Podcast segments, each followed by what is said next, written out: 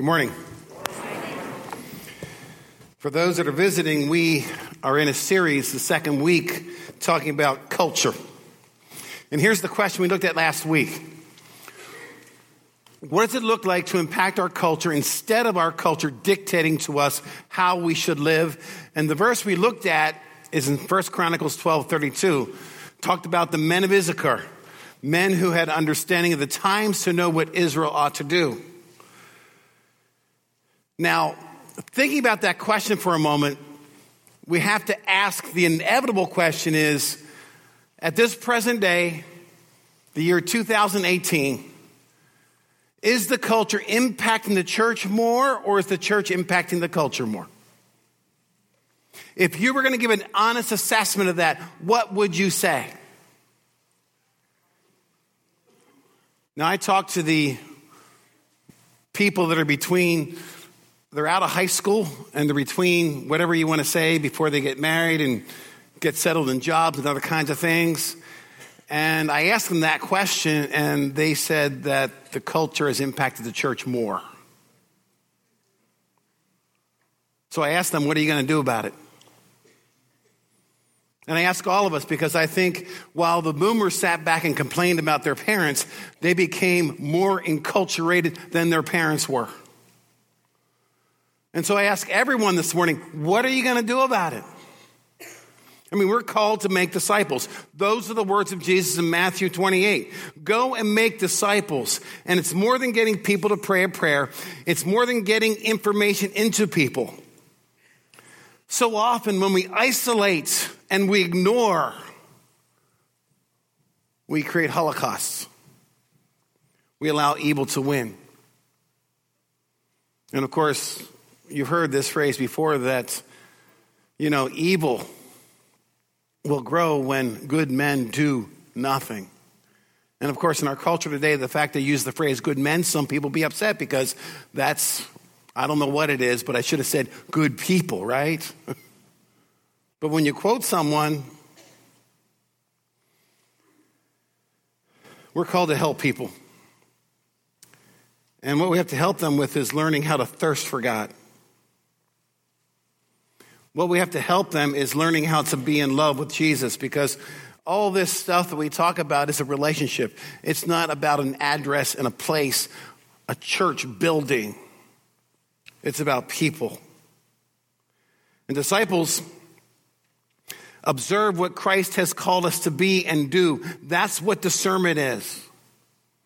And a lack of discernment leads to a multiplicity of religious factions that divide themselves rather than unite together for the cause of Christ. I mean, that's what happens when culture dictates into the church rather than the church dictating into the culture. And do I need to remind us, I mentioned this before when I first came, I found 68 different factions of Baptists. Baptists can't even get along with each other. Let alone all the other denominations in America that we kind of trivialize unimportant things. There's two passages I want to look at. The first is Matthew 20, and the second is in Matthew chapter 14. I think it was a kind of a background for this morning. And here's the setting of Matthew 20. Jesus is telling them for the third time, I'm going to die, but I'm going to come back. And, you know, they just didn't quite get it. In fact, they're sitting around, and what are they arguing about?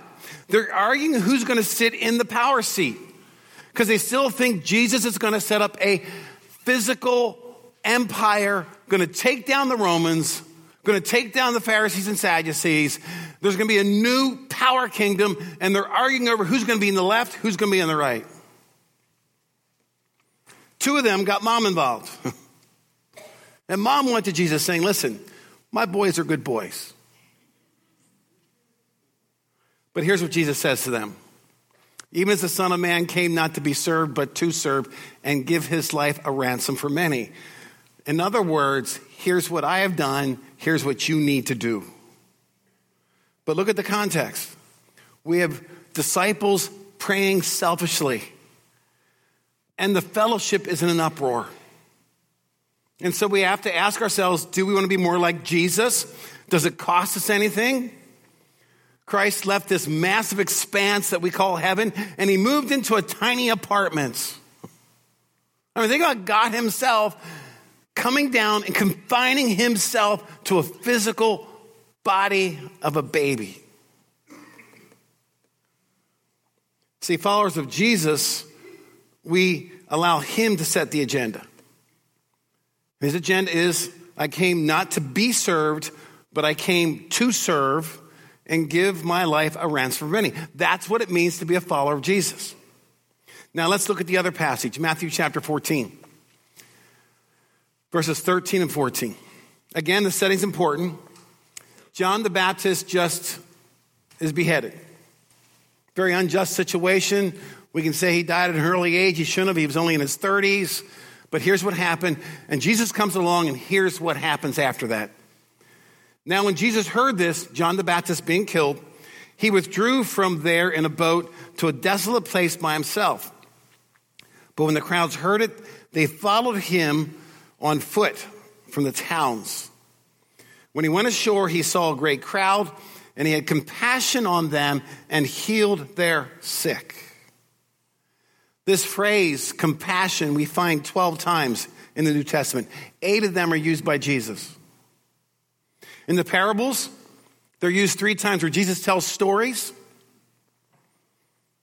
The first one is about the king who has compassion on a bankrupt servant. The servant had an immeasurable amount of money to pay back. King had compassion, and he forgives him. So that story is about forgiveness. The second story is about a Samaritan who helps a Jewish victim. The Samaritan, who's an enemy of the Jew, had compassion, it says, on the Jewish victim, and he went and served him. The lesson being that we should love our enemies. The third story is about a father of compassion on his rebellious son. A son who took his estate, who squandered his estate, who hurt a lot of people. And of course, the lesson is that we're to have compassion on people who wound us. See, with Jesus, he talks about this culture of compassion. Now, I realize the difficult part of the discussion is, what does compassion look like? And yet in the 3 stories Jesus tells, it looks like forgiveness, it looks like loving difficult people, and it looks like loving people who wound us. Those are 3 pictures we can look at. But here's the point. Compassion does something. Love does. It's worked out in community. And what people do not need is our pity and our sympathy. What they do need is our compassion. They need tangible actions that engage and help people see Jesus. I'm going to show you a picture. I think it's there. Anybody know who that is?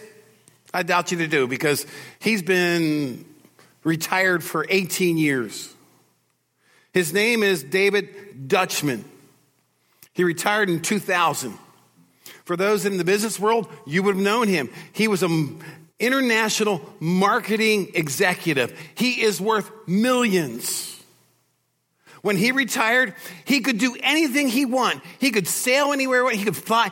He had enough money that he could just sit back, coast, spend it all himself, say, listen, man, I put in time, now it's my time. He walks into Atlanta Hospital to do a seminar, and he's moved with compassion, and he decided to serve. See, what he saw there was the NICU. It's where premature babies are born, and if you know anything about premature babies, what they need is human touch. If they're going to survive, they need someone to hold them. And so in this ward, there was a lot of single parents who had to go work, and they needed volunteers to come and sit and hold babies in 8-hour shifts. And that's what he's been doing for the last 12 years. 2 days a week. 8 hours a day. He goes in and holds premature babies. This picture, a mother that lived 2 hours away from the hospital who had work. She came in one day and she saw her son being held by this man. She was moved to tears. She took a picture, put it on the hospital website. In one day, it received 250,000 hits and likes. instant celebrity. You can Google this guy's name now, and it comes up everywhere. Do you know what it tells me? It tells me that people are hungry for someone to show them a better way. People are hungry for people that are willing to serve instead of take.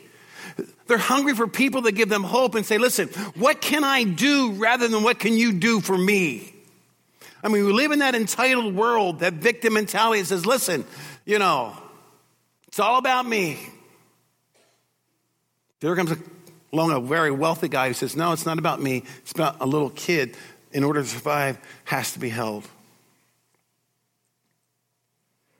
I want to invite to the front two people. Rich Wallen and Gloria Groff. They've retired too. So if you'll come up, where are you guys sitting? I know they're nervous.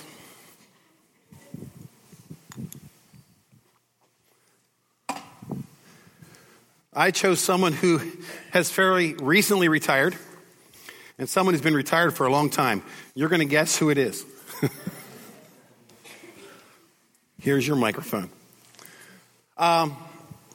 I like to say they're part of our Reds ministry.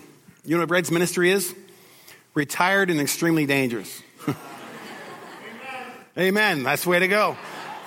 By the way, I didn't make that up. If you saw the movie Reds, that's where I got it from and said, that's kind of cool, you know? Retired and extremely dangerous, because only in America now, I mean, we have 20 years left after we retire.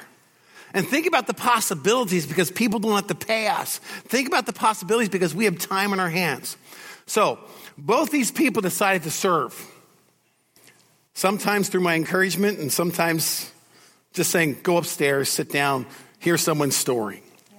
So here's the question I want, because it's not what you do, but that's important. But I want to know, how has that changed your life? By engaging and serving in an area you thought you could never serve. Okay? Who wants to go first?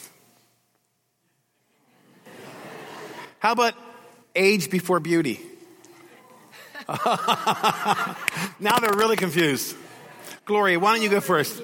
Why don't you go? I mean, can you believe? Can I say how old you are? She's 86. Now you're supposed to say she doesn't look a day over 70. But at 86, you engaged and you're serving in DR, Discovery Recovery. How has that changed your life and your perspective? First of all, microphone up. You encouraged me to. There's a button here somewhere. That's all right. Red. There we go. Okay. First of all, it was Pastor Greg that encouraged me to go upstairs to just see what Discovery Recovery was. And I started Sunday mornings, and then I started Thursday evenings. I saw the hurt and the rejection and the loneliness and all the brokenness in these people. I also saw how the Lord had saved many and had transformed lives.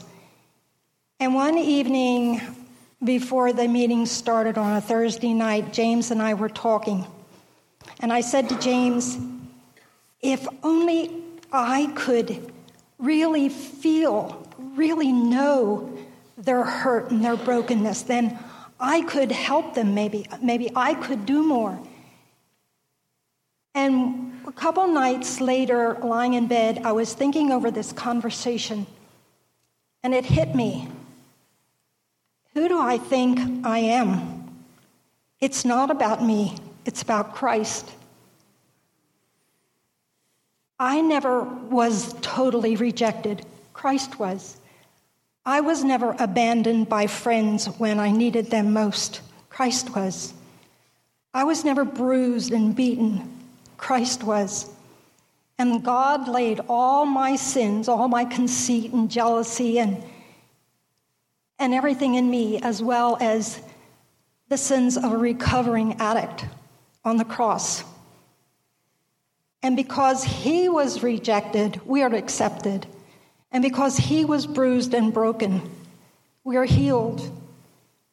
And because of All this, it was only Christ. It wasn't me. It's not about me. It's not about us. And yet, God commands that we love, but he gives us the love. He commands that we comfort, but that's through the comfort he has already given us. And he asks us to serve and to be witnesses for him, but he gives us the strength to do it. It's not about us. It's about Christ. Christ has to be glorified. He has to be first. Paul even said in Romans, I glory in Christ Jesus in my service to Christ. That's powerful. Did I answer the question? You're doing good. Now, I need to ask you this question, okay? Yeah. What came first, the service or the compassion? The compassion. Okay. I don't... Because I thought you went up there first, then you were moved. Oh, yeah. Okay, so service preceded the compassion. Oh, yeah. Okay. But may I say one more thing? Let me tell you about Darlene. A couple weeks ago, no, it's just 2 weeks ago, she came Thursday night and she had her arm in a black sling. And I said, what did you do to your arm? She said, I slipped on the ice and I really messed up my hand. I said, did you see someone? She said, she saw an orthopedic surgeon. She had an MRI. She's waiting for the results. She might have to have surgery. And she said, he wrote out a prescription and handed it to me. And she said to the doctor, what's this for? He said, it's her narcotic. It'll help your pain. She said, I don't want this. He said, you're going to have a lot of pain. You'll need it. She said, I don't want it. He said, why? She said, I'm a recovering addict. I've been clean for 10 months, and I'm not about ready to go out in the streets. No. All right. That's perseverance. You people are struggling. You're trying so hard. You're searching, and you're seeking, or you won't be here. But you've got the Lord on your side, and you've got a whole family who loves you and prays for you. Hang in there. The Lord's on your side. Okay. Rich. All right.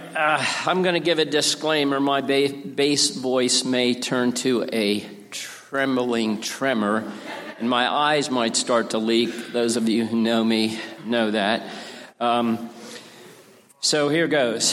When I was ready to retire back in 2015, I asked God, I said, so what do you want me to do with all this extra time I'm going to have? Pastor Greg challenged me to go visit Discovery Recovery. So I went to a Thursday night, and it didn't take long. Now, Rich, I was told that when you start, your eyes start where I'm supposed to pull your little finger. Yeah, that doesn't work. It doesn't work. I need Linda up here to smack me, but she wouldn't come. The honesty, sincerity, the transparency, and the enthusiasm that I saw humbled me and put me to shame, and I realized that I was basically a lazy, sleeping Christian sitting out here in the congregation complaining that my preferences weren't being met. And it was a serious wake-up call, and God smacked me and woke me up and humbled me. And I started going to Thursday nights, and you could probably count on the fingers of one hand in the last 3 years that I've missed a Thursday night. And I started to get to know them and heard their stories and realized they're no different than the rest of us. And, you know, we all search for joy, happiness, contentment, excitement, thrill, satisfaction, peace, and freedom, and so on. Some look for it in sex, some in shopping, some in overeating, some in alcohol, some in work, some in sports, some in drugs, some in pornography. There's no end to the sins that we seek to pursue, to try and find, satisfaction that we can only find in a right relationship with God. It's all sin. Some are more socially acceptable than others. And I started out driving the van, and you can, do mentoring and encouragement just in driving the van. But after a couple of months, I started mentoring some guys, with the first one and then others. And over the last 3 years, I've kind of lost count of the guys that I've mentored. Some have been successful, some have not. We sow the seed, and it's up to God to, and up to them to, follow the directions. But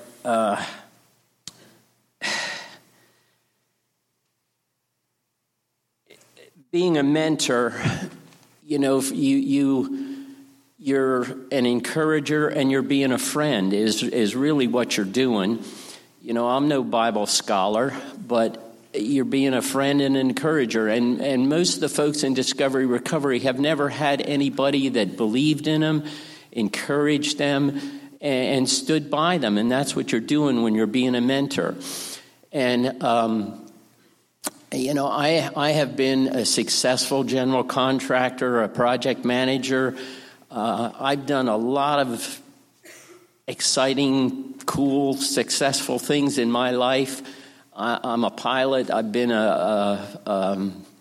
I've flown for several museums and flown a lot of cool airplanes, but nothing that I have done in my life short of except for accepting Jesus Christ as my Lord and Savior and marrying my wife, Dawn, has come close to being as rewarding and meaningful as being a mentor and being involved in Discovery Recovery.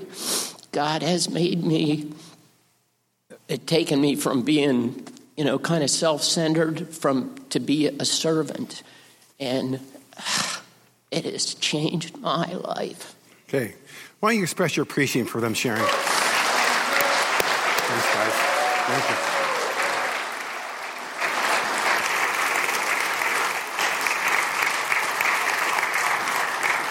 Now, I hope you heard from their perspectives that service came before compassion. A lot of times we wait for compassion to come. No, sometimes we just need to engage. So here's the question I want to ask you this morning. Been asking a lot of questions.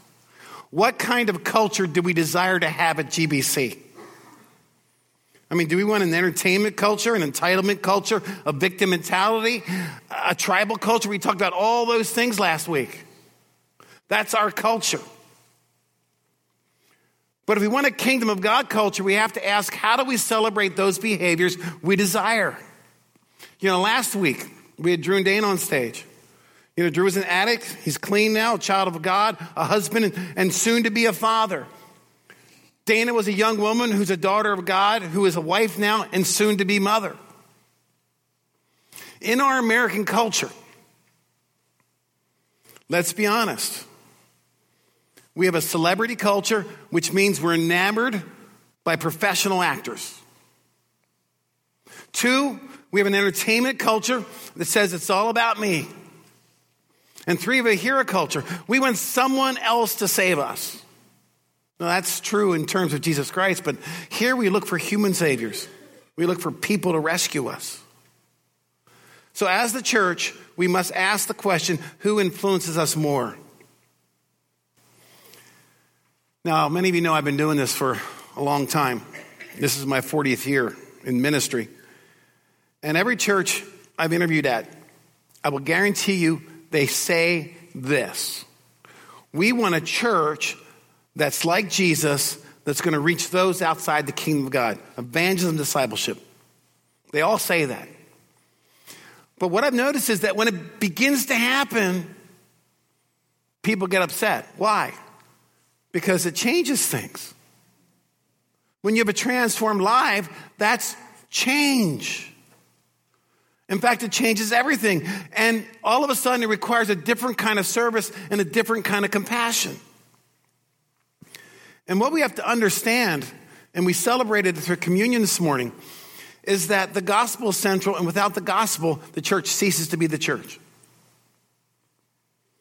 And part of this being disciple thing, it is salt and light, and we have to listen and obey God's command.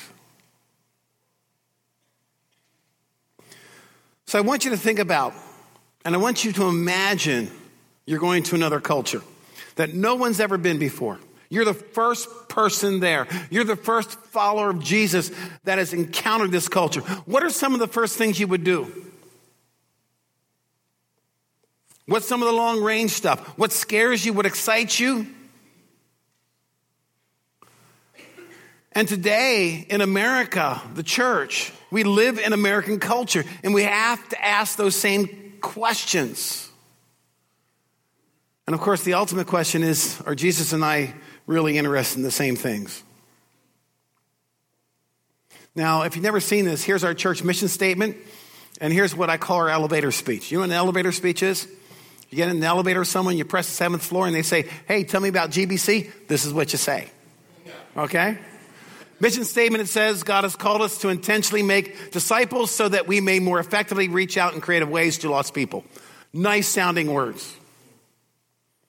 But do we have the compassion to serve that? The elevator speech, which is shorter, I like shorter, says our desire is to be a church that desires and hungers for God to restore all lives lost. So the question we have to ask is, what needs to be restored in our communities? What needs to be done? And what passions are a part of our lives when we begin to serve? See, culture says this, I deserve, so you serve me. The kingdom of God says, I'm indebted, so I serve instead of being served. So what's the point of the message? Here it is, one-liner. You can serve God right where you're at. If you think about in future tense, well, I'm going to serve, no. You serve God right where you're at. In the midst of maybe a bad job, in the midst of some difficult family relationships, you serve God right where you're at. I want to close with an example. Now, I think there's a football game on today, isn't there? Some people ask me who I think is going to win. I have no idea. And what's my prediction for the game? Someone will win. Otherwise, they might give out participation trophies. How exciting would that be? But there's a football game, but there's a bigger game at stake. Let me talk about the quarterback who's not playing today for the Eagles, Carson Wentz. He plays football, but he looks at life differently than being a quarterback for the Eagles. His question is, in fact, he has a little tattoo on his wrist, his right wrist. This is the right hand. And it's the A01, Audience of One. It's a reminder that all of life for him, he plays, he serves to an audience of one. In fact, he started a foundation in 2017 called the Audience of One Foundation. Here's its mission statement. It's to demonstrate the love of God by providing opportunities and support for the less fortunate and those in need. But that is his life statement of purpose. No matter what I do in life, I live for an audience of one. And when he had an injury that took him out, he says, listen, I just live to an audience of one. See, the world does not need our pity. It needs our compassion. And compassion compels us to serve. And our lives must point to something and someone beyond ourselves, because it's there we find peace, it's there we find joy, it's there we find purpose. And when you're in love with Jesus, you see, think, and live differently. Amen? Amen. Now, we're going to close in a moment, and we're going to do a prayer together. It's a very ancient prayer. It's probably familiar to many people, may not to be others, but it's a great way to close out this whole idea of serving. But thinking about that whole thing, it all begins with introducing ourselves to Jesus. And when you think about this whole mentality, this counterculture things, it begins when we encounter a relationship with Christ. And like Rich said, you know, as Christians, we can kind of lose it. We can end up making it all about us. But that's not where we should live. One of the traditions we have here at GBC is that if you're here this morning, you've been listening to some of this stuff, and you're saying, you know what? I want to have that kind of relationship with Christ. We kind of ask you to stand, and we want to celebrate that with you, and then we'll have somebody go outside with you to sit down and really kind of go through what I call the terms of agreement on this. But if you're here this morning and you would like to be in relationship with Christ, I'm going to ask you to stand up, and I'm going to stand back so the lights are out of my eyes so I can see. Is there anybody here that would like to accept Christ? Just kind of stand to your feet, and we're going to pair you up with somebody.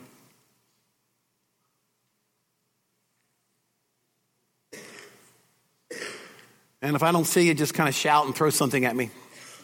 Just don't hit me. Anybody wants to make that decision this morning? I want to put this prayer on the screen. Here's how we're going to pray. It's a prayer of St. Francis of Assisi. Many of you heard this, so why don't we stand together and pray this as a congregation? Pray with me. Lord, make me an instrument of your peace. Where there is hatred, let me sow love. Where there is injury, pardon. Where there is doubt, faith. Where there is despair, hope. Where there is darkness, light. Where there is sadness, joy. O divine master, grant that I may not so much seek to be consoled as to console, to be understood as to understand, to be loved as to love. For it is in giving that we receive. It is in pardoning that we are pardoned. It is in dying that we are born to eternal life. Amen. God bless. May God's peace go with you.